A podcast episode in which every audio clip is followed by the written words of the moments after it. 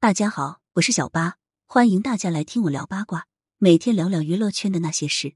十一月的大瓜，判刑、家暴、吸毒，个个离谱。娱乐圈的底线在哪里？这个十一月，娱乐圈一点也不平静。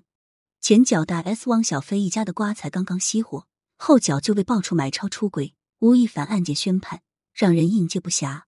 吃瓜群众在一饱口福的同时，也会思索：还有什么是娱乐圈里不会发生的？一十一月最大的瓜，吴亦凡案件宣判。如果要说十一月最大的瓜，莫过于吴亦凡的事情了。毕竟在内娱，要想一个顶流进监狱，还是有点难的。他差不多还是独一份儿。二年前的吴亦凡，可能怎么也想不到，身为内娱顶流、坐拥无数粉丝的自己，会栽在一个才刚刚成年没多久的素人身上。毕竟，早在二零一六年，就有一个女网红小金娜曝光过吴亦凡这样的行为。被吴亦凡团队轻松化解，哪怕都爆出床照了，小七那都没能斗过吴亦凡。当年身为顶流，吴亦凡那是拥趸众多，还有不少圈内人站队力挺吴亦凡，什么苏芒、马薇薇，甚至说出了 X 粉是粉丝福利这样三观不正的话。可能正是因为这样，导致了吴亦凡的掉以轻心。如今吴亦凡案件更多的细节被披露，才让人发现了吴亦凡究竟做了多少恶事。甚至连不到十四岁的少女都没有放过，而等待他的是十三年的监禁和驱逐出境。还有的网友推测，回到加拿大后，吴亦凡可能面对化学阉割的局面。在坐牢的冲击下，网友们对于他偷逃税款、罚六个亿的消息已经见怪不怪了。可以说，吴亦凡拉低了大众对内娱明星的下限。吴亦凡事情发生后，后续的各种说法也不断发酵。前几天，网友扒出一个疑似袁立小号的账号，称圈内人都觉得吴亦凡是被人做去陷害了，甚至称有不少女的也这样认为。这种说法让大众无法理解。难道吴亦凡的这些行为是被人逼着做的吗？难道他没有干这些违法犯罪的事情吗？还是说，在那个圈子里大家都这样干，导致大家觉得吴亦凡的行为见怪不怪？虽然这件爆料的真实性存疑，但是翻看近年来翻车的明星。从吴亦凡到某爽到李易峰，他们中没有一个人是无辜的，而他们屡次拉低观众下限的行为，也让大家对娱乐圈的信任感消失殆尽。而汪小菲大 S 纠纷成连续剧，小 S 涉嫌违法使用药品。这个月有一个男人以一己之力战胜世界杯的话题度，牢牢占据热搜榜，那就是汪小菲和大 S 的 battle。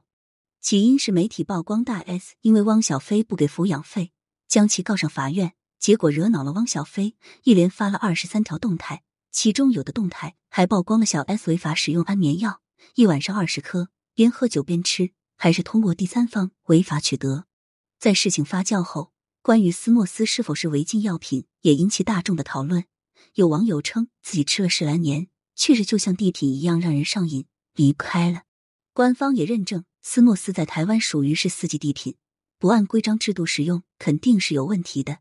小 S 始终没有回应，倒是大 S 出面澄清两人有心脏病，压根吃不了那些东西。不过网友并不买账，直到两个家庭的纷争熄火了，小 S 才在回应网友恶评的时候不痛不痒的回应了一句过奖了。此外，大小 S 的妈妈也在这次风波中口碑翻车，受到不小的影响。前几年的言论也被翻了出来，被质疑立场有问题。而大 S 和巨俊也被质疑是婚内出轨。汪小菲官宣小三张莹莹，无辜躺枪的徐亚军也被爆出婚内出轨等等。可以说，在这场风波里，几乎是全员恶人，只有张兰算是幸免于难。而这些明星混乱的私生活，也让不少人啧舌。在大开眼界的同时，也让大众对他们的底线有了新的认识。三出轨、家暴纷争不断，在这个月，关于出轨、家暴的消息也是层出不穷，可以说一地鸡毛。有的甚至让人心惊。演员王东被前妻爆料家暴不说，男方家人还开车撞自己，各种恶行令人发指。在晒出的照片中，可以看到王东妻子身上青一块紫一块的，精神面容也比较憔悴。在他的指控中，王东不仅孕期出轨、暴打他，还将女儿藏了起来。早前王东因为家暴还被官方点名批评，而评论区也是怒气不争，纷纷劝其离开王东。除了家暴。娱乐圈还有不少酗酒男，相信很多人认识曹格是在《爸那》中。印象中的曹格是个优秀的爸爸，有一儿一女，和妻子感情很好。不过近年来，曹格却时常口碑翻车，酗酒后发酒疯，打人骂人，各种新闻层出不穷。和妻子吴素玲的关系也一再变质。吴素玲还曾因为嘴角和胸前的淤青被质疑遭到了家暴。就在十一月二十六号，吴素玲官宣自己和曹格结束了十四年的婚姻，并称在婚姻的后半段，两人都不再能够理解对方了。而网友对两人的离婚消息第一反应也是恭喜。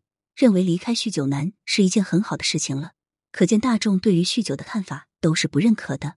可以说，这段神仙眷侣般的爱情是曹格自己亲手打破的。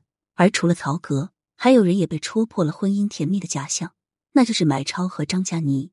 两人曾合体参加综艺，关系甜蜜，羡煞旁人。买超更是求了三次婚，才将张嘉倪娶进门，甚至还说出没有离婚，只有丧偶这样的狠话。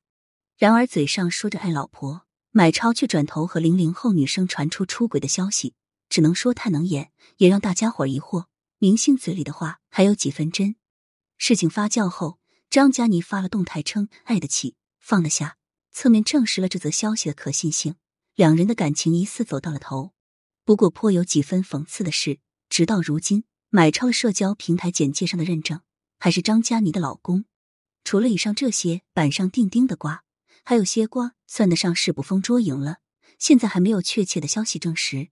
第一个就是冯小刚移民的消息，当时有网友拍到冯小刚夫妇在美国会友，不过冯小刚很快回应自己是送女儿出国。